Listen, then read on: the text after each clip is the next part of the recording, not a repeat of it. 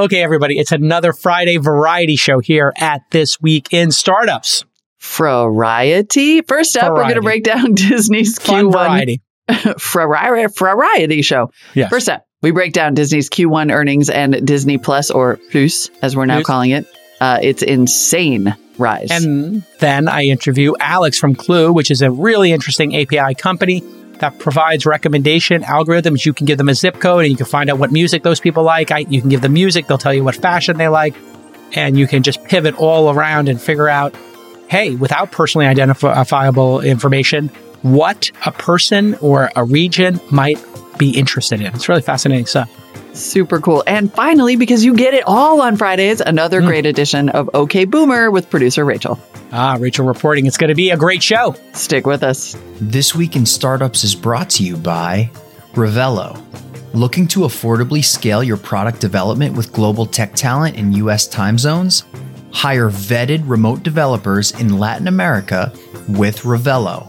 Get 20% off for the first 3 months at revelo.io/twist. Assure is the leading provider of special purpose vehicles and fund administration with over 5,000 completed transactions and $2.5 billion under administration. Twist listeners can get 20% off their first SPV at assure.co/twist. And OurCrowd helps you invest early in pre-IPO companies alongside professional VCs. If you're interested in investing, you can join OurCrowd for free at OurCrowd.com/twist. Disney announced their earnings for Q1 2022 after the bell yesterday, and the stock popped as much as 5% in the early window after a 34% increase in revenue and a 37% increase in Disney Plus subscribers. So let's break it down real quick. I'm just like, I continue to be astonished by the growth numbers that these huge established companies continue to post over and over and over, like not even getting into the fundamentals. What is up with these companies growing 37, 41%? I'm sorry, what is the disconnect between like the economy not being good and these companies growing like, you know, Series A startups? I think it is they have incredible momentum, extraordinary products, and a massive war chest so they can really invest in a way that startups can't. So for a startup to hit these kind of growth numbers, it would seemingly be easy. Oh, you have $100 million in revenue. You only need to hit 100. You only need to add 40 million here. You're at 40% growth on a very big number here. But I think they're getting more audacious, and I think it has to do with globalization as well. Yeah. So a lot of these products are now sweeping around the globe at a pretty amazing pace. So it's probably a multi-factor thing.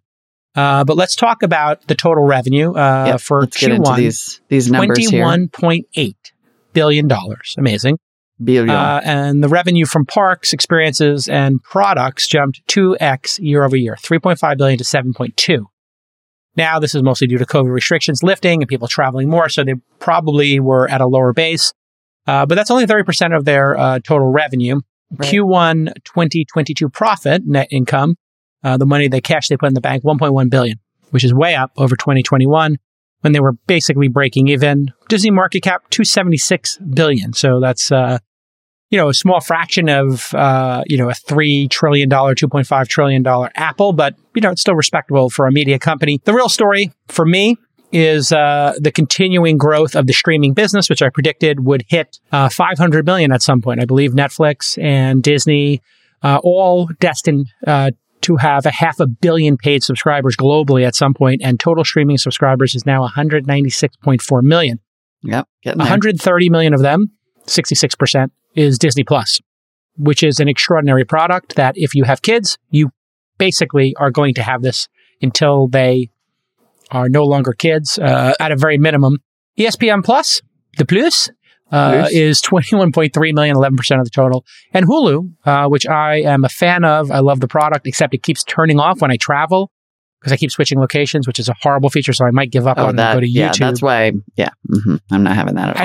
And I use a VPN as well. And now they figured out VPN. So they're just constantly turning my stuff off. And like Hulu, send that's this clip to the product, Hulu manager product person. Such an irritating, like, come just on. Just let me use it when I'm on the road. Yeah, you know that people are streaming on the road. That's why streaming is so great. But it is also easy to forget, side note, that Disney owns Hulu. Like it so much of this earning, every one of Disney's earnings reports basically highlight what an octopus it is as a business, and why it just continues to have all of these little, you know, growth engines.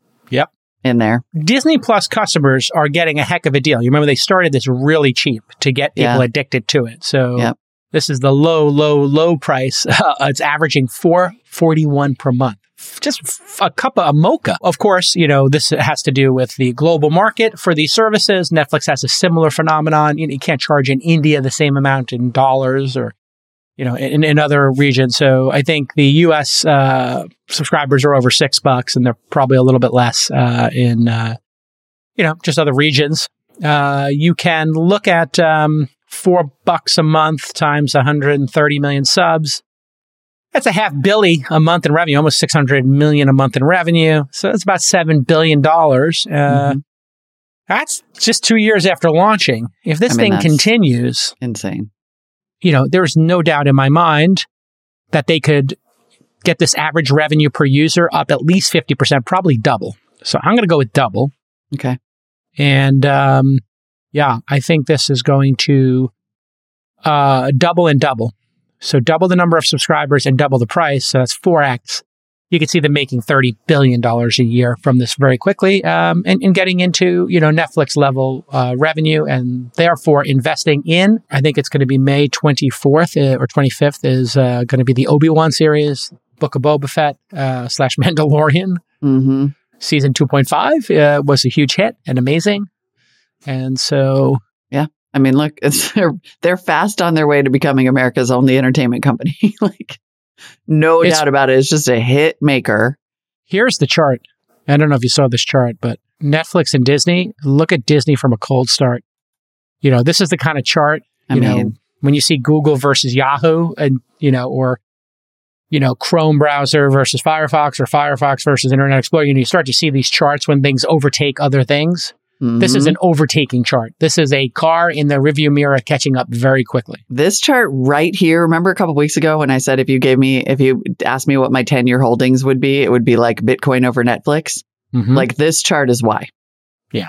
I mean, that should be absolutely terrifying. And then you have Netflix out here raising prices. Yep. You know, Disney's still at whatever, $6. And Netflix is trying to go to 20 for the, you know, 4K. And it's like, listen, I understand that you have to raise prices at this point to just keep making this content because content is so expensive. But like, when you start to consider value, right? And where's growth going to come from? Where's growth going to come from? So that's where you're probably hearing Netflix say, you know what, we're kind of reaching a natural audience with the streaming service. You know, it may continue to grow. It could be flat, like Facebook reached when they reached, you know, maximum saturation in different markets. Mm-hmm. So you need an Instagram, you need a WhatsApp, you need a YouTube. If you're Google, you need Android, you need other properties to sell into the same user base. So this is where our discussion about Netflix having a gaming studio or podcasting or Spotify. Music can only take them so far. So they added shows, and they bought shows and became a publisher of certain shows. Mm-hmm. Sorry, Daniel.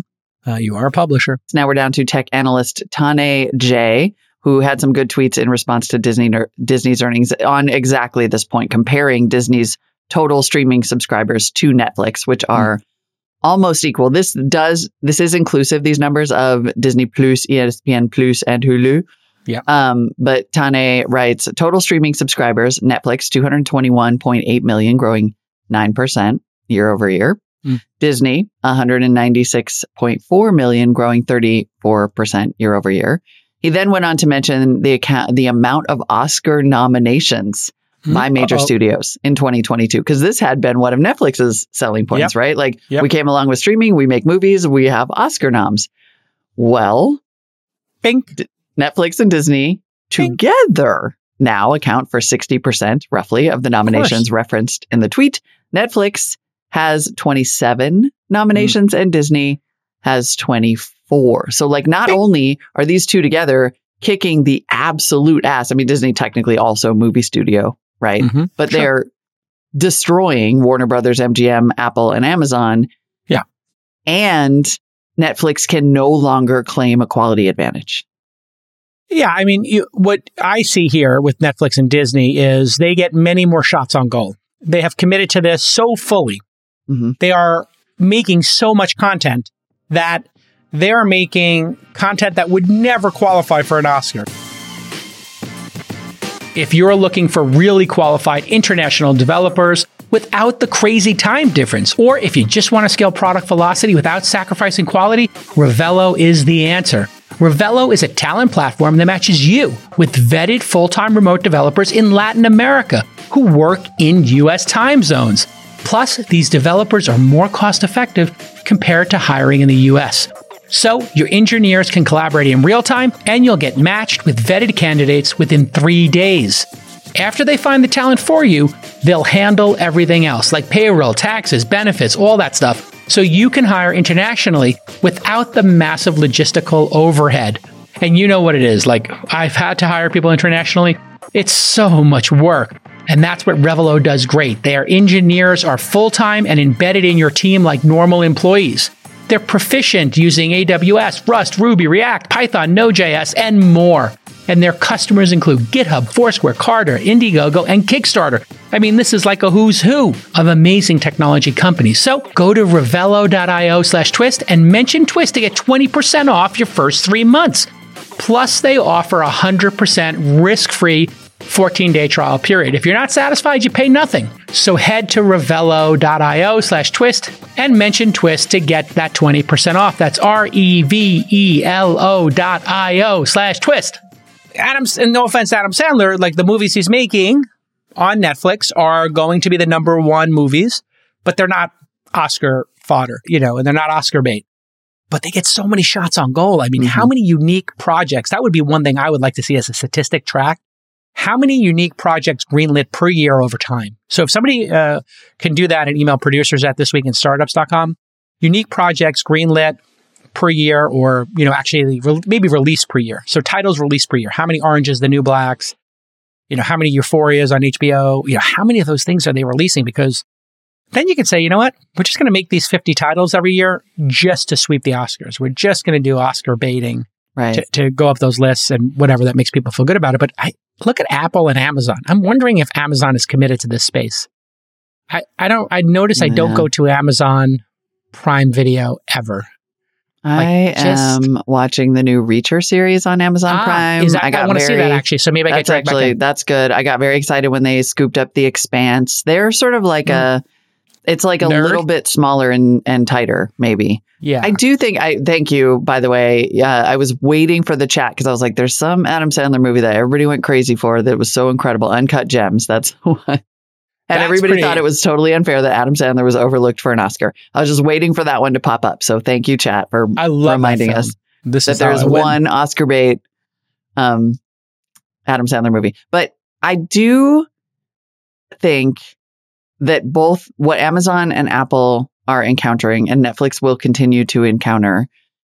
And it's kind of a dilemma as a consumer, right? Because I don't want our entertainment universe to be sequels and spin-offs of the same IP for the rest of my life and my child's life, which is Disney's plan, right? They're just like, we've got IP for days. And it's like Taco Bell right now. They've got tortillas, meat, cheese, lettuce, and tomatoes, and they're just going to mix and match that sucker into, you know, it used to be a double-decker taco, and now it's a chalupa. Like, it's a lifetime of spin-offs of the same content, whether it's Marvel or the Star Wars universe, for example. And then Netflix and Amazon and Apple are trying to either take existing IP and adapt it, or create all new IP, which is so hard to do. It is expensive. It takes so much creativity. But then from a consumer perspective, it's richer, right? It's a richer landscape in some ways. But when you're just looking at it as a pure business question, like if you've got a treasure trove of IP like that, you're going to win for decades. Yeah. I think that's Netflix's and HBO Max's role in all of this. They seem to be less about mining IP and more about, you know, planting seeds for future IP. And you're starting to see that HBO doing The Many Saints of Newark, you know, a Sopranos story, they called it. So obviously they want to open up the Sopranos universe to maybe some more things. And they did the Sex and the City reboot, or not reboot, like, you know, whatever, when they're in their 60s. Whatever. Yeah. And so they have some modest amount of old content they can build on. Supposedly the Entourage guys are going to do one. I spoke to some of the Entourage folks about that. So there's going to be an Entourage reboot, supposedly. which would be fun for people of the, you know, who like that in the 2000s.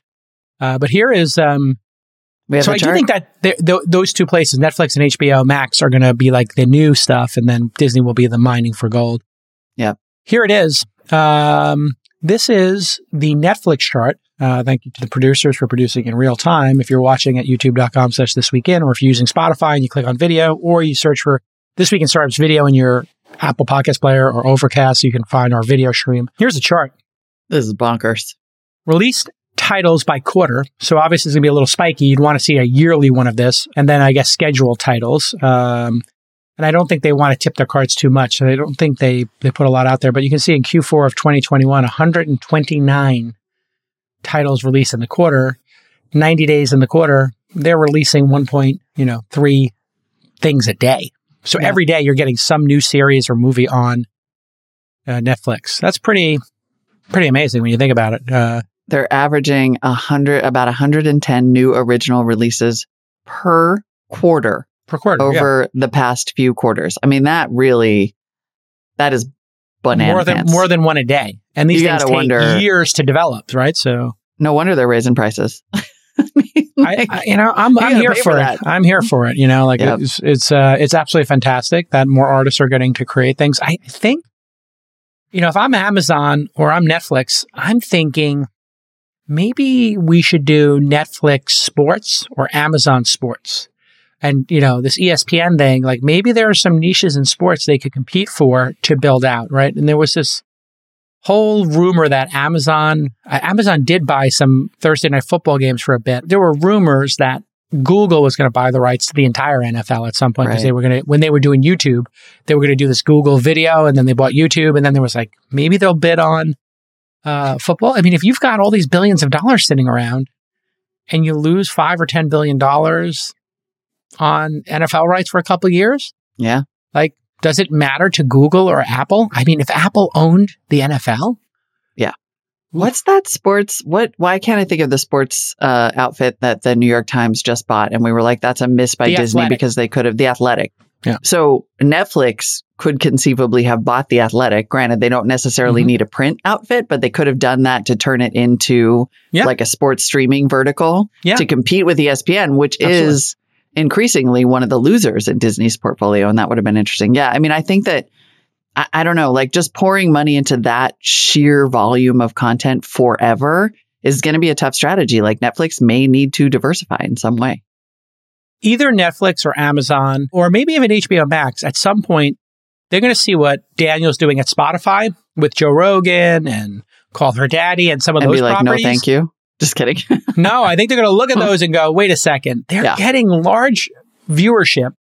They're cheaper, right? Like, what is $20 or $30 or $40 million a year for a podcast? But if it gets the same viewership as some of the Netflix shows, somebody over there is going to have an aha moment where they're like, same viewership, half the price, or similar price. Maybe we should just buy Joe Rogan. Maybe we should just buy Call Her Daddy, take the ads out, and make it part of the subscription, right?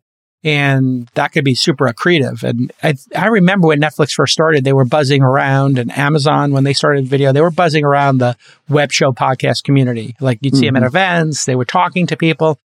But I think they just wanted to do the Oscar high-end stuff. But now that the podcasting community and the web shows have gotten better, you know, like what's the difference between watching Bill Maher every week or All In or This Week in Startups and CNBC Tech Chat? Like, is there a difference anymore? Not same guests, same hosts, same quality. You know, it's kind of like the difference between you watching what we're doing here at 10 a.m. every day and watching CNBC or Bloomberg or some other tech live on a cable channel is probably de minimis. I mean, because then they're going to call us to say the same stuff on their channel. I mean, it is, right? It's panel shows. It is a back and forth. It's two hosts who know stuff saying stuff. So it's like, I agree. It's hard to defend. Yeah. All right. Let's get to my interview next up with Alex from Qloo, a very fascinating startup that you're going to really enjoy. If you are an accredited investor, you need to know about special purpose vehicles. Well, it's an investment vehicle that allows up to 250 investors to invest up to $10 million in one entity on a founder or startup's cap table. And you could start your own syndicate and you can power it with an SPV. That's the magic of it. And here at launch, we love working with the team at Assure. That's spelled A-S-S-U-R-E. They power my syndicate, thesyndicate.com, which is the largest angel syndicate in the world with well over 9,000 members. And we've had thousands of them do a deal with us. Assure is the leading provider of SPVs and fund administration with over $2.5 billion of AUA, assets under administration, and over 5,000 completed transactions. Let that sink in. They've developed an innovative software platform called Glassboard that automates the entire investment experience from the entity formation all the way, hopefully, to an IPO. Ashley and Heidi on my team love Glassboard. They love working with Assure. So not only do investors love it, but founders love it as well because it keeps their cap table clean. No messy party rounds, use an SPV. They also manage the entire process over the entire life of the investment for you. To get 20% off your first special purpose vehicle, visit assure.co/twist, ASSURE.co/twist. That's assure.co/twist to get 20% off your first SPV and tell them your Uncle Jason sent you. All right, everybody, AI is helping people solve all kinds of problems. And one of the problems people have is trying to figure out what they should watch next, what they should listen to next, or if they really liked a certain type of food, what restaurant they should go to next. Well, a founder I know named Alex Elias has been working on this problem for almost a decade. Then the company he has is called Qloo, and you can spell it Qloo, and you can go visit it. Welcome to the program, Alex. Thanks so much for having me, Jason. Great to see you. Yeah, good to see you as well. So we've known each other now 7-8 years. I've been an advisor to the company. Back in the day when I was just starting out as an angel investor, you and I met. I became an advisor to the company, and you've been grinding it out. Maybe you could tell everybody what you figured out, because when you started, you had kind of this like really interesting idea. I can remember like it was yesterday, you showing me, hey, Jake, Hal, put in what bands you like, put in what restaurants you like, and then like magic. And this is long before the dialogue around machine learning and AI was very popular. It started to show me other things I might like. Basically, I think looking at other people in my network and what they like. So maybe you could talk a little bit about the journey and what Qloo does. Totally, yeah. So when we first met, I think you were at the time worth a lowly 8 figures. You had your Tesla parked outside, orange Roadster, one of the first. Yeah. Number 16. Yeah. Number 16. And at the time, it was entirely a consumer premise. So we saw a world where a lot of recommendations were kind of part and parcel to large B2C services. So siloed within your Spotify, siloed within your Netflix with some understanding of your taste. We wanted to kind of disaggregate that, disassociate it, make it available to people so that they could fundamentally explore their taste in a way that's agnostic to catalog, to inventory, to service. And I remember you sitting me down when I first presented this kind of consumer premise and saying, there's a ton of skeletons on the way to this prize. It's undoubtedly a massive prize, but dating back to, and it's only once I started raising funding and stuff that I saw the kind of graveyard on the way dating back to Firefly in the 90s, which was acquired by Microsoft, one of the first kind of collaborative filtering platforms for discovering music. But that was the... Collaborative filtering, wow, there's a throwback industry term. Collaborative filtering. We all put our information in and then it kind of and then it makes sense of it. Graph. Yeah. Right, which could be nefarious or it could be a beautiful thing, depending on how it's executed. But so we started out on that journey and launched a consumer-facing app that was eponymously called Qloo, scaled to a few 100,000 people, sort of got a really interesting cross-section of tastes across domains. And it was only years later when we realized that that's a really difficult premise to kind of scale and hockey stick and build a revenue model around affiliate revenue and so on. It was actually, again, with you, kind of perspicacious as ever. I was showing you some back-end admin tooling kind of around 2015 now, and I think it was something like we were able to do wacky things with the recommendations, like going across domains. Yes, I remember this distinctly because we were talking about either boutique hotels or restaurants, and then you were showing me music. And I was like, wait a second, that actually kind of works. If you stayed at the proper hotel, you might, or you stayed at the Standard, you actually might like that kind of band, or you might like that, you know, sushi place. Totally. And I remember there was kind of this aha moment where you called me a dumb genius, which is still one of the nicest things anyone's ever said. That sounds bad. I may have said savant. Yeah, it was very kind. It was in good spirit. But we suddenly realized there could be something big with this whole API thing. And at the time, APIs were kind of a nascent. It wasn't really a highly scaled SaaS model. And there was always kind of this issue with educating the customer and kind of pulling developer resources to look into it. But we started firmly down that path. And what was amazing, it was actually you and a senior product manager at Twitter at the time who'd reached out for a product they were developing internally. But we just went down that path and basically started building this kind of omnibus, for lack of a better word, recommendation tooling that can take into account entities. So like a movie, a music artist, a restaurant, even just a geolocational context. And basically in real time, within milliseconds, kind of give recommendations for any desired output category. And so the idea was to make it in a kind of a headless way that people could build all kinds of things on top of. But frankly, it was kind of a grind, as you know, for many years. And then what really became an accelerant recently was kind of GDPR and all the privacy regs. Because we were never in a privileged enough position to receive PII in the first place. Like we were talking to financial services companies. Explain what that is to folks. Yes. So for the folks at home, PII is just personally identifiable information. Right. I'm like so deep. Facebook has, or Google has. Exactly. Or so Apple anything could have if they wanted to use it. Exactly. Yeah. So anything that could identify you as a human being, be it an email address, a home address, a phone. Exactly, or a combination of factors. And we've fundamentally built our capabilities without the use of PII, principally because no one wanted to share PII with us, but secondarily because we found that it's a fundamentally better model. And, you know, what's interesting, we like to say the personalization we do is kind of entity-driven rather than identity. So it's not based on who an individual is. It's just based on a set of factors. Be it, like you said, a hotel, a restaurant, a music artist. So it's entity-based. This layer of geolocation is just crazy when you think about it. So, hey, who watched Squid Game in Brooklyn? Right. And what bar would they want to go to? Or, you know, if they like this bar and they live in Brooklyn, what TV show would they like to watch tonight? I mean, this is crazy that you have this information. Can you give us a little demo of it? Yeah, for those people who are listening, we'll sportscast it, which means we'll describe what we see on the screen. But if you would like to watch the show, if you didn't know, we have a video feed on Spotify, a video feed on, or when you listen to it on Spotify, you can just click the video button. Or if you're on iTunes or any other podcast player, you can search for This Week in Startups video.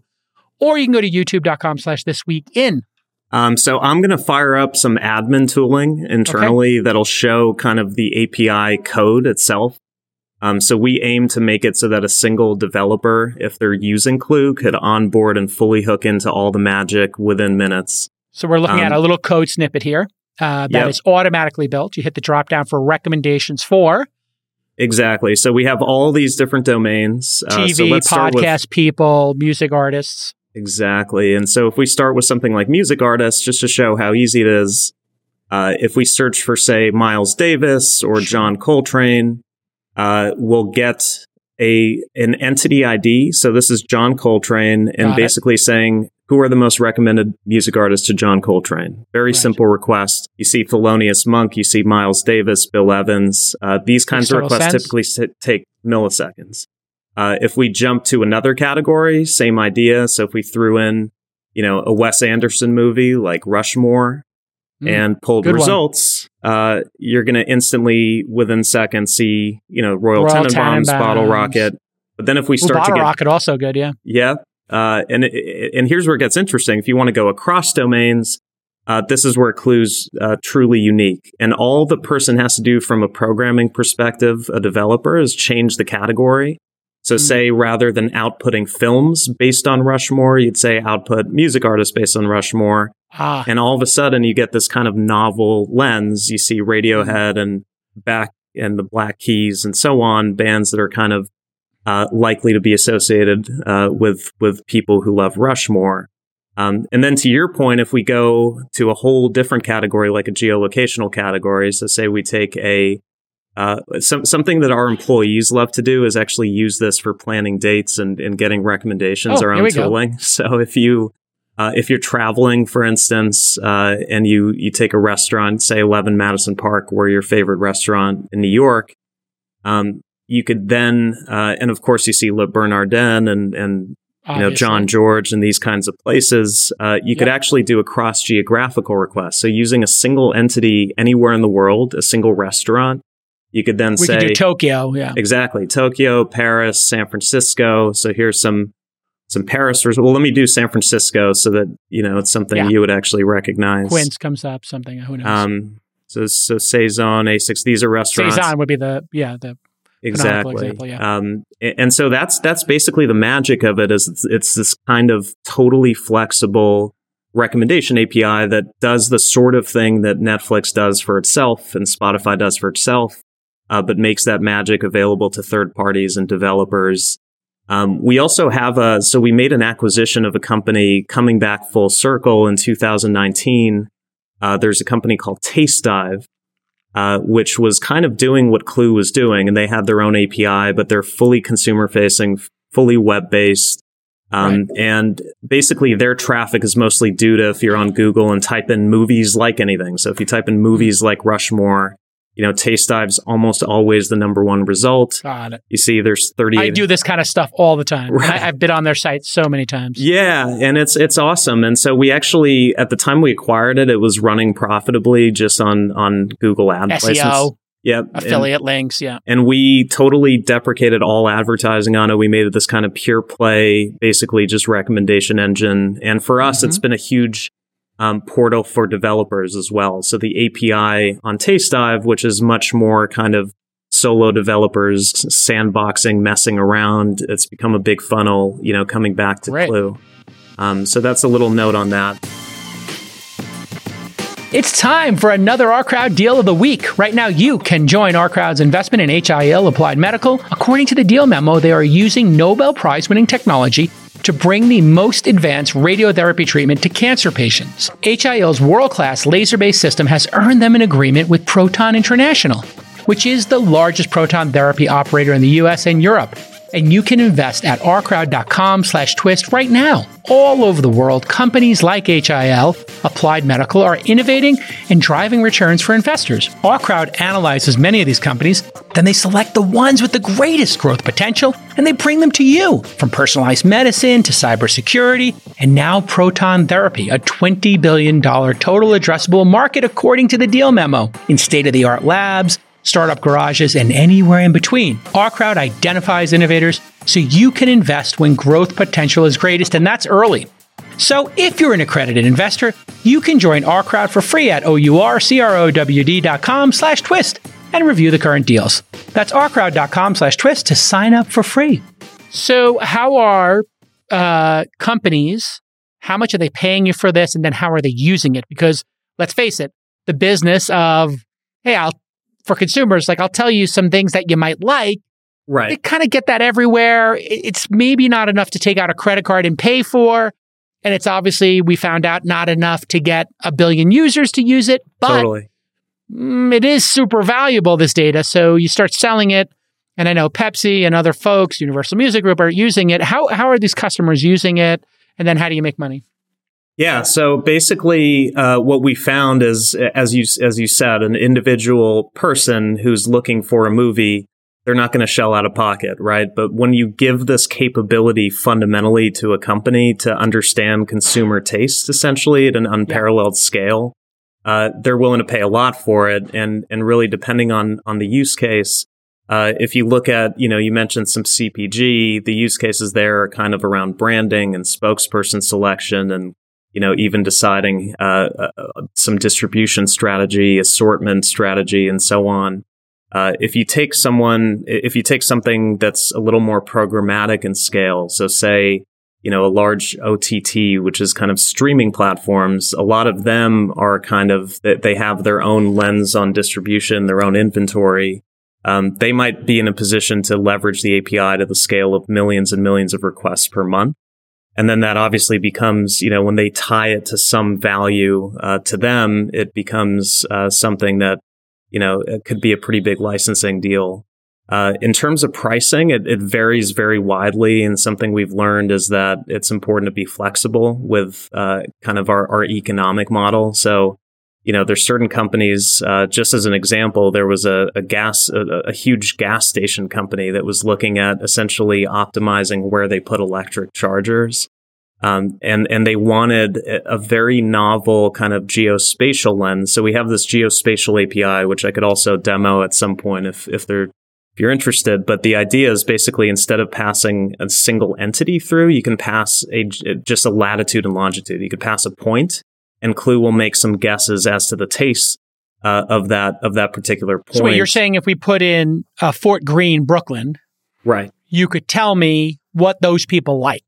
Yeah. So I might as well. I know you love demos, so let me. Yeah, let's do it. All right, so I'm going to switch now to the geospatial endpoint. Show me what hipsters think. Like we'll do Venice, and then we'll do Fort Greene. Yeah, let's do. I'll one up you. I'll do Upper East Side versus the Bronx. Something even closer together. Okay, boogie down Bronx. Sure, yeah. So if we take a geospatial, all from if you're a developer at home, you just switch to /geospatial. So what just describe what you're seeing on here. You can actually see the API calls. You see the code base, and it's got like a little WYSIWYG drop down editor. So here we're picking a couple of categories. Yep. Yeah. And even within brands, for instance, we've classified over 150 subgenres. So you could literally drill down into fashion, but even within that, you could get into, you know, leather goods. Super interesting. Yeah. So yeah, if we jump, jewelry. Let's do that. So let's take fashion and then basically take a single point. So this is showing a map. Just going through a map. We got New York, we got Manhattan, and here we go. So I'm going to literally drop a pin. Oh my Lord, we're dropping a pin. I'm getting way close to Central Park here. In Barney's land. This is Barney's. Oh wait, we're on the 79th Street and 5th Avenue. Here we go. So you're going to instantly within milliseconds, just using a latitude and longitude, no PII, no other context, we get these fashion brands, right? So you see the row, you see J. Crew, you see Chanel. Things that are likely to be relevant. And then we have this nifty thing that we use internally where we could compare results. So I'm going to clone this request. And then I'm just side by side the two data sets. Exactly. And we'll pick the Bronx. And now we can see if J. Crew is. Yeah, let's see if J. Crew still survives this query. So now you're going to see a whole different set of results. Including a bathing ape, Supreme, Kith. A little more urban, if you will, a little more young, perhaps. A little more flavor. Yeah, love it.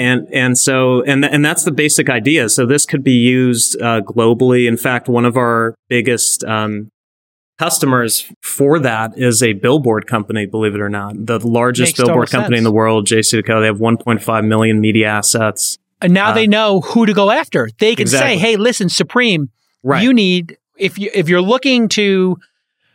service your existing customers. Here are people where you're reigning supreme, so you can, so to speak, you can double down.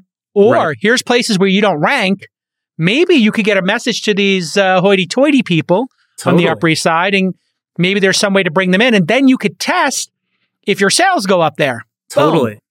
Yeah, and they've had some really novel kind of ROI from this. So, you know, a luxury automaker in Belgium, for instance, was looking at, you know, kind of the well-trodden paths there. And it turned out there was very high affinities in areas that were not traditionally upscale at all. And it turns out they're kind of, you know, it's a startup hub. There's a lot of kind of young money there. And so, you know, crypto money or maybe money from, I don't know, music, professional sports, whatever. Right. So, you know, young plus money is rare, right? Because usually you get your money when you're older. So young money, to find that young money that would want a Bugatti or whatever crazy car.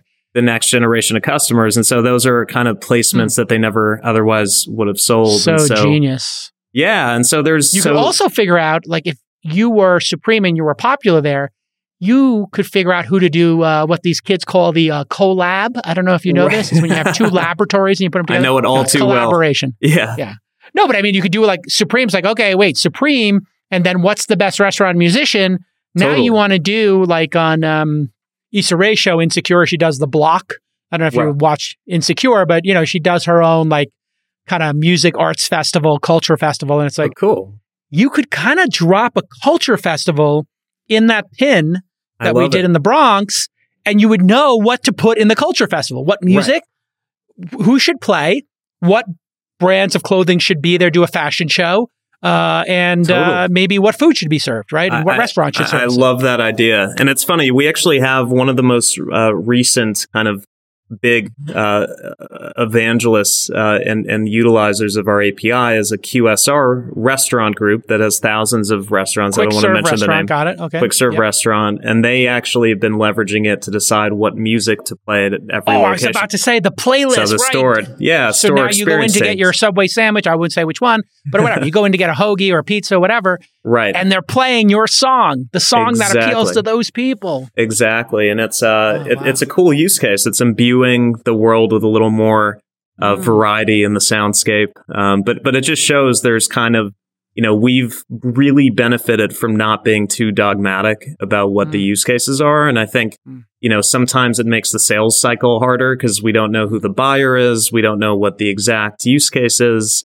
But in the long run, it's led to some really interesting deals that are kind of particularized to you know, what companies need. You should make like another one of these landing page sites where you just have, here's music that people like. So, music like Bob Dylan, music like whatever. I would love, if you want to build that, we'll supply you with the API free of charge.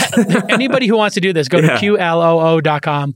Reach out to Alex at Qloo and maybe Qloo.com, alex@Qloo.com, and just see if maybe you want to make a landing page site. You can do something creative and then all of a sudden see if you get the SEO for it, because consumers would love to know fashion, you know, adjacent fashion brands and music brands. Kind of do cool stuff here. Totally. Yeah. And we love empowering those kinds of far out use cases as well. Kind of like this is the next level of APIs for places like Amazon Web Services or Google. Like they kind of get your storage, you know, they get you your, you know, CPU and compute, and then eventually email and SendGrid and Twilio. But if you think about like the layer and the stack, business intelligence, AI, this kind of stuff is really the new frontier. Totally. Now that you've got your storage lined up, you kind of got to do something with what you stored, you know? Totally. Yeah. And they've been, you know, it's a really exciting kind of adjacency, and we plug in really well. A lot of our customers obviously use AWS and use compute cycles kind of layered on top. These people haven't bought you yet. I don't think they would be banging the door down. Being like, never say never, but you never know. Who knows? Maybe somebody is listening. Always open to fireside chats, but we've been pretty heads down operating and show no signs. Based in Manhattan still, Soho somewhere? Yeah, based in Manhattan. We have an Amsterdam presence through the Taste Dive acquisition. But yeah, as you can tell, there's cast iron buildings behind me, so we're on Crosby Street. Hiring right now? I think a couple job openings? Absolutely. Yep, absolutely. Sales, data science, API, devs, infrastructure folks. DevOps, the whole deal. Yeah, we're actively hiring. Go to Qloo.com/careers. Qloo.com/careers. Well, listen, Alex, continued success. Thank you so much, Jason. Great to be on the cap table, and I just love the fact that you didn't give up and you kept grinding it out, and that when I told you stop being stupid and go after this enterprise money, you took it. Yeah, it was obvious to you. Usually, it's that triangulation. You know, you kind of try the consumer stuff. You see if it works, and if it doesn't, boom, now you got this other opportunity. So yeah, it's really recognizing there might still be value, and we greatly appreciate everything you've helped us with and the support, and you're definitely a font of wisdom. So much appreciated. You know what? You talk to all these smart founders, and then I get to triangulate in my database, and I'm like, consumer company not getting traction, hitting a ceiling, beep, beep, boop. Right. Try enterprise, build an API, build a SaaS product. You should. If there were a JSON API, I think it would, at the very least, it would lead to a lot of great companies. Yeah. Yep. It's a pretty classic, if I'm being honest, it's a pretty classic trope in our industry. Right. Which is like, you know, you give it the shot, and if consumers embrace it, great. But, you know, consumers are fickle. Sometimes it's timing. Sometimes they're not ready for it. You know, a lot of people tried short video years ago. It never worked. Now short video works. You know, people tried photo sharing. It didn't work. Flickr was like this like little obscure thing, and then Instagram became giant. You know, the world's fickle, and you know, timing matters. And then I think this enterprise stuff keeps the lights on, and maybe make a little money printing machine. Totally. And you've always said actually that consumer companies are like mining for gold, and enterprise companies are like farming. You know. Yeah. It's a great analogy. You know, it's like, when you plant a bunch of seeds in a really fertile ground, it's like, yeah, something's going to come out. And then it's like, yeah, there's a diamond somewhere in there. Right. You know, somewhere on planet Earth, you'll find a diamond. Yep. Absolutely. Theoretically. Just might take you 10 lifetimes. Yeah. All right, brother. Continued success. Everybody go check out Qloo.com/careers. And go give it, if you're a developer, go check it out. I mean, come up with some creative ideas and tweet it and not mention us. All right, everybody. Next up on the program is Rachel Reporting.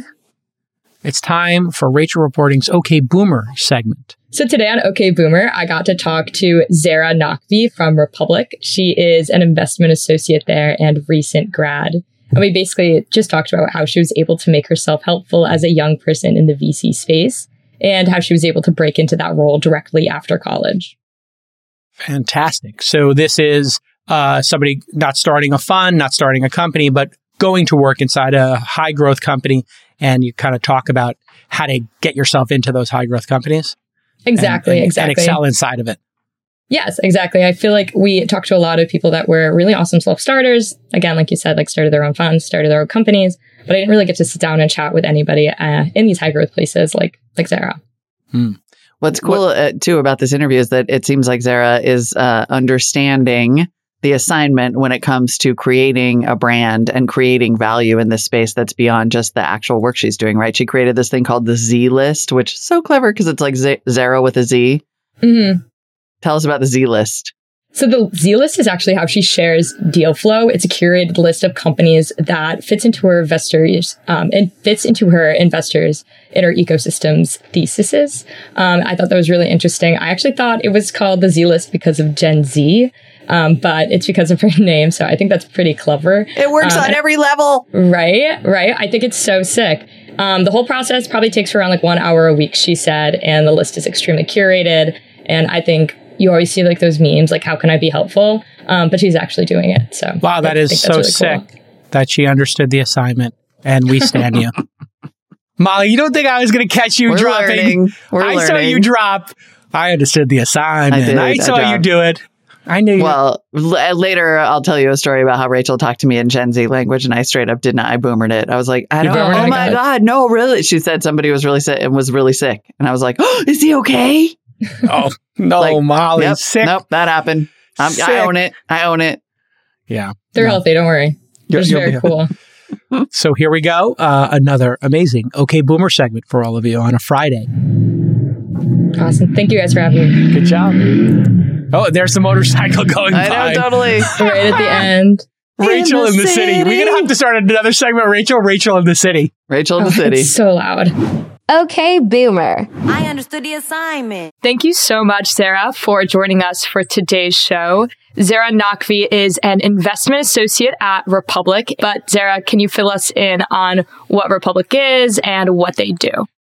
Yeah, so Republic is a Reg CF platform. Essentially, we're democratizing access to investing for basically anyone and everyone. Initially, years ago, only accredited investors could invest in private companies and startups, and Republic and Reg CF, that is basically the law or the legal thing that made the SEC able to allow anyone to invest, is what our platform kind of specializes in. It's our bread and butter. And so you can go onto Republic and invest in a handful of startups, and we're just democratizing access to that, since it's definitely been kind of kept away from people for many, many years. That's awesome. So just a disclaimer, I didn't have you on because Republic is a sponsor of the show. I just thought you were incredibly well-spoken, and I wanted to learn more about what it meant to be an investment associate at Republic, kind of just hear what you do day to day and things like that. I hear a lot about Gen Zs in particular trying to break into the world of VC, but sometimes it's a little iffy on what that actually entails. So what does it mean to be an investment associate at Republic? Yeah, for sure. So at Republic, being an investment associate essentially means that I'm kind of comparable to like a VC analyst in the sense that I am talking to founders basically every day. I talk to at least like anywhere from, I think, 40 in 1 week to the highest I did in 1 week was 91 founders. And so it's definitely just a wide range of getting in front of people, learning about their product. And I think as you go, being an investment associate at Republic, we're industry agnostic, stage agnostic. So I'm talking to like a B2B SaaS company. Then half an hour later, I'm talking to like a CPG company with like a actual tangible product. And so I think you kind of learn, especially as a young person, what types of questions to ask, like what types of companies. And so for me, when I joined Republic, it was such an incredible learning experience because it's like taking the combination of what you do in a VC, except I actually am not focusing on one specific industry or stage. I get to focus on like as many as I want and just talk to as many founders as I want. And then I work at like a high growth tech startup. So there's always like different projects to get involved in, like different ways that I can work on Republic's, like, I guess, like our different products, what we're building, things that are coming out, announcements, events. So that is really what it means to be an investment associate at Republic. I feel like there's just so much opportunity to learn so many things. And I wanted to snatch up that opportunity as soon as I could, especially as like the first thing that I'm doing out of college. That is incredible that this is your first like big kid job out of college. It seems like an awesome opportunity for the marrying of both like wanting to work in tech and wanting to work in VC, which are both kind of difficult industries to navigate the process of like getting hired and everything like that. Take me back, I guess, before you were an investment associate. What did your path into becoming a associate Republic look like? What were you doing before this? Yeah. So, I mean, to take it like really far back, when I was younger, just for context, like I grew up in Hong Kong and Singapore, and I was kind of like coming into like my teens and like middle school during like, I think the creator economy actually becoming an economy. There were all of these YouTubers and so many products that they were kind of like first pushing out. And it was like the first boom of the creator economy. So little me in like Hong Kong, I was like 12 or 13. My sister and I just started a business. Definitely not a venture backable business, but something that was of substance. We made it profitable. It was an e-commerce business in like 2014-ish. And that I think was like my first foray into startups and VC, because I had to learn what it meant to like take a business from scratch, to like bootstrap it and get it off the ground. And so that is kind of what I started with. Came to Columbia, definitely was under the impression that I had to go down like a certain path if I wanted to like work in startups or if I wanted to work in VC. And I studied financial economics. I was like very much going to go down the path of like the traditional banking or consulting experience. I worked at Deloitte. It was definitely an awesome opportunity. I learned a lot from it, but that was also during like the 2020 summer of COVID, like the first summer of COVID that we had. Realized that it wasn't necessarily the direction I wanted to go in, and I found Republic. So I think Republic at this point was like pre-Series A company. It definitely was in its like kind of infancy. And so I remember just like reaching out and emailing everyone, just saying like, hey, this is what I do. This is like my experience working in startups at Columbia, or like being president of the Women's Business Society, and just like pitching myself to see if there was going to be an opportunity for me to work there. And so I circulated my resume, put myself out there in terms of saying like, this is what I've accomplished at my time at Columbia, or like the startups I've been part of, or the teams I've worked for, pardon me. And just like wanted to say like, hey, this is what I can provide and this is what I think I can do. And that turned out to be like the best decision I ever made, because when I was about to graduate, like I'd say like this time last year, I was seriously considering going back to like a traditional bigger company. But then I also had this opportunity at Republic. And so I think being like a founder and having that like kind of creative mentality from like a decade ago to the position I'm in now, like I want to talk to founders. I sympathize with what they're going through, especially at like the earlier stage, because I had to go through that process. And so I think like I definitely see myself as like a founder first, which is why I love working for startups and getting to know the founders that I speak to and asking them like, okay, beyond Republic, like how else can I help you? Are there like introductions I can facilitate? Are there questions that you have? Like, do you want to talk about your cap table? Like anything that I can do to help a founder. I feel like that's the position that I'm in right now. So I just try to make myself like available. And I think like working at all of these different startups from like pre-seed fintech companies to like Series A cat food companies, like I have had a really wide array of like startup experience. I think all of that just added to like the desire to just want to help founders, because it really is like the hardest job out there, just being a founder and building something. Yeah, no, I definitely agree with you. It's really difficult to go off on your own and say, you know what, this is something that I feel I'm good enough at to start my own company. I feel like that's a really scary leap of faith. And obviously, it's a really scary leap of faith as well for someone just graduating college to go from a traditional work setting like at Deloitte to a startup world. So kudos to you on making multiple leaps of faith like way early in your career. I think that's very difficult.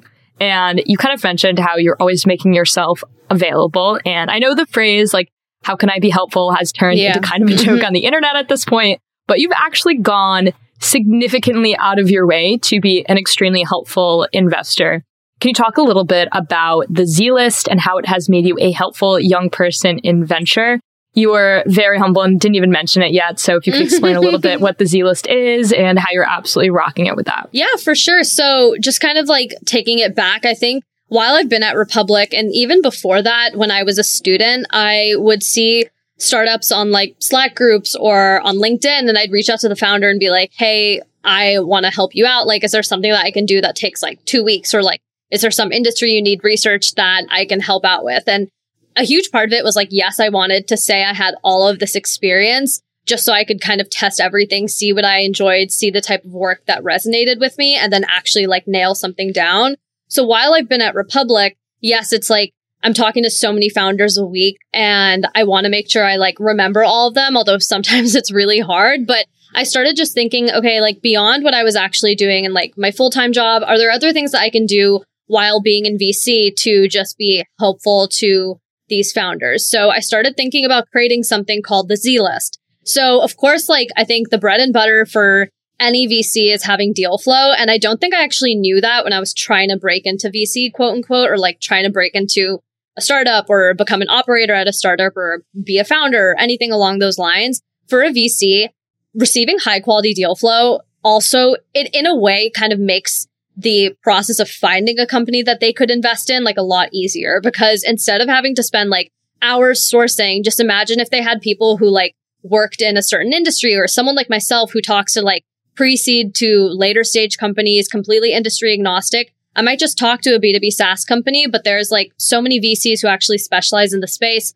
who would want to actually talk to this founder for more than half an hour, ask them more questions, and potentially invest. So I realized, hey, like, why don't I actually take these introductions I get to founders and turn it into something that can actually like be like a network to introduce VCs and founders to new opportunities. So I love Twitter because I really just kind of brought this around through Twitter in terms of it actually scaling and becoming big. Before that, it was more like the VCs that I knew or the VCs that I spoke to while I was in school. I just said, like, can you remind me again of like what you look for specifically, like founder qualities or industry or stage? And then I literally just started sending them like Gmail, just like really regular emails that had like 6 decks in them, the links to the founders, and said, hey, here are the decks. Any you want to like get in touch with, just let me know. I would email the founder if there was a VC that was interested, and then I'd make that intro. And I've done so many now, and it's really, really rewarding because I think it shows that like the pain point in this industry is warm introductions, because founders get frustrated when they don't hear back from VCs and they want to focus on building. But then a huge part of fundraising is actually like getting in front of a VC. So that's kind of how the Z-List came about. People were like, oh, is it called the Gen Z List? And I'm like, no, I wish. It's really kind of more self-centered than that. It is short for Zara's List. Yeah, exactly. I love that. I love that. But it's been incredible. And right now people are like, what's your CRM? And like, how are you doing this? And I'm literally like, I just have stuff saved on my desktop in different industries, different stages. My goodness. And they're all just kind of like, sitting there.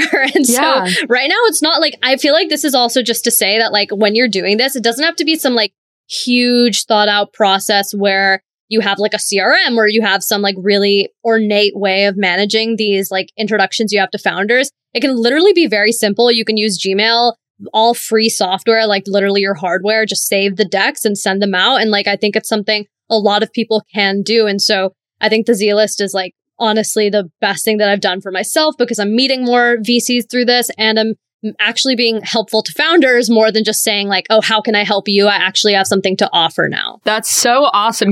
I can't believe you just saved them though on your desktop. That's so I feel like that's so, I would get so disorganized. I had like a Notion page that I had to use and I was like religious about it. But I think you're right. At the end of the day, just keeping things simple and making it as quick as possible and getting it out there is much more helpful than being nitpicky on the actual organizational aspect of it and then not having as many connections come out of it. Yeah. What has been the most rewarding connection that you've made from that list? Yeah. So I think honestly, like off the like top of the kind of first time I think I did the Z list or maybe like the first 10 that I sent out, I made an introduction to Sarah, who is the founder of CleoCap. And I sent her, I think, about like 6 or 7 companies and she was interested in one of them. I don't want to like go into too much detail about like what the company was, but that introduction was so fulfilling because I had actually witnessed Sarah doing CleoCap, I think for like 2 to 3 years prior to that. Like I remember seeing it on Slack groups when it was first like coming about and she was like posting content about it and reading about it. So it was really, I think, fulfilling for me to see that I had taken like her advice of just like reading her website, looking at her portfolio, and then really tailoring like a list of companies that actually fit what I think was similar to what I saw in her portfolio or companies that were at a similar stage of like growth as the ones that were in her portfolio. So I think that was like the 4th or 5th introduction I made. It was really, really early, definitely in the first 10 or something.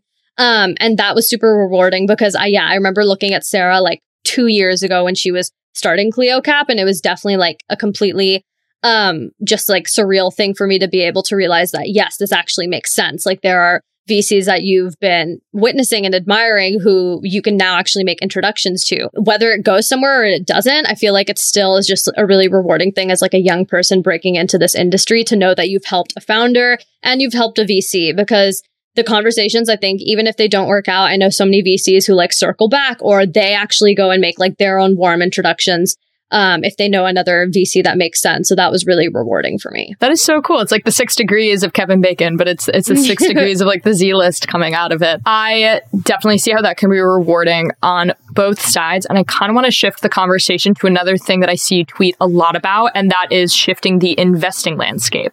What does it mean to want to shift the investing landscape? And again, what does that look like? Yeah. So I think like at the core of everything, when I started like my first business, I feel like the people who would have readily invested in it immediately would have been other like 13 to like or teenage girls who were living in like Southeast Asia at that time. And it just kind of now, like looking back 10 years later, I realized like, yeah, that would have been a great way to scale the company because I would have been giving the opportunity to the people who want to see these products to invest in the business. And so I think a huge reason why I resonate with like Republic's mission and just all the different ways of financing and investing and democratizing access that we see nowadays, the reason I resonate with it so much is because I believe fundamentally that there are founders, there are companies, there are projects, whatever it may be, that deserve to get funding. But just because the VC landscape has been run by the same people for so long, there are companies that are not getting the fundraising that they need. I definitely think the tides are changing. Like even with people like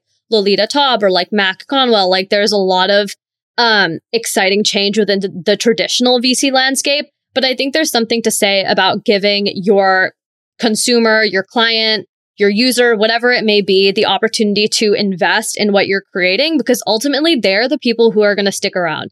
They're the people who are going to like drive traction. They're the people who are going to be loyal to you if like a competitor comes up. And so it almost makes like too much sense to like give them the opportunity to have a stake in the company. And so for me, like changing the landscape of investing is always or like fundamentally about access. And so from the Gen Z perspective, again, like I have a whole theory about like the creator economy and like just Gen Z investing and how ownership is really at the core of everything that Gen Z currently cares about. And ownership can be interpreted as like, yes, investing in public companies, investing in private companies through apps like Republic, DAOs, NFTs, like everything that we're really seeing that is being kind of linked to Gen Z at its core is about ownership and feeling like you're part of a community or like you're able to kind of make a change or communicate your thoughts. And so I think that for the landscape of investing, that's the way that I think about it, in the sense that Gen Z definitely brought about the whole ownership economy or the creator economy, because there were like millennial YouTubers and millennial Instagrammers. But the people who were like actually giving them the clout and creating those communities were people who were Gen Z. We were like the first 11, 12-year-olds following people on like YouTube and Instagram and all of that. And so it started with like just the content itself from the creators and like the community. With the community came the clout.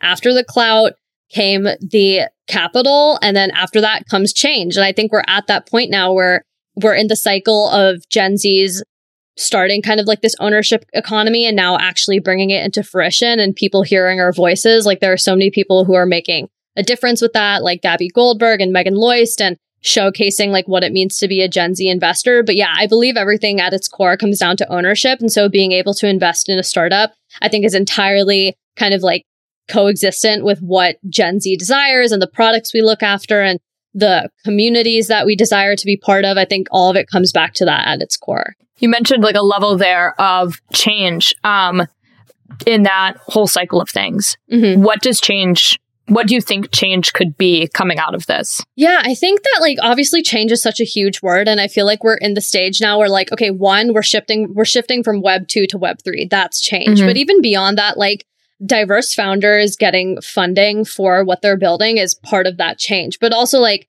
VCs being represented by people who look like them, that's part of the change too. And obviously this is all very specific to like our industry, like startups, tech, VC. But I think like truly this is taking it kind of back and in a different direction. But like I am Pakistani, and like a huge part of my core belief is that like in order for the country to kind of progress and to continue to grow, fundraising needs to go into the startups that are coming out of there. And in the last like year, we are seeing a lot of attention on Pakistani startups as like an emerging market to pay attention to. And I honestly think a huge part of that is from like the younger millennials and Gen Zs who are leading the change of getting like the traditional like American VC investors to be excited about the opportunity in the country. That's change. So I think like the way that I think about it, one, the company that I'm at right now is bringing about change because like a decade ago, only accredited investors could invest in startups. We are bringing about change and like ownership of a company or ownership of a community through like DAOs and through just access through Reg CF investing. And even just like AngelList, there are a lot of Gen Zs now who are able to like take the Series 65 test or do different things to get accredited and to invest in these different opportunities and offerings. So kind of collectively, I feel like change is something where we are really just shifting the status quo. We are giving like creators the opportunity to actually like monetize their communities and their followers in a way that goes beyond just like the traditional, like selling them a product and they get like an affiliate link. Like this way, they actually, with the creator economy companies we're seeing, they're actually going to be able to like communicate with their community and say like, hey, like, what do you actually want to see me do? Like, how can I create content that you want to see? I think it's all about like access and change. And I think the democratizing of everything across the board is what is going to yield that. And so, I mean, I think pretty like holistically, that's the way that I think about it. But change is such a huge word. So again, there could be so many things where everything I just said could also change like in the next 2 years. So there's definitely a lot that like, I don't know, but that's just like the way that I think about it. Oh, I think that summed it up really well. I think you're right that change is like a giant word. And I also think that's just so different to everybody, especially in this space where it seems like our generation in particular, every time I have a conversation with another person in this sphere of things, whether that be a Gen Z founder or a Gen Z investor, I've noticed that instead of like keeping blinders on, they tend to have very broad goals. So I hope that change, like necessarily one startup, like their main goal might not be impacting another area, but with, like you said, especially with like the development of like ownership and things like that, I think a lot of companies and investors that have a focus on one thing are actually changing so many others along the way now more than ever. Like you said, like with American investors kind of broadening up those borders of where they're willing to invest, having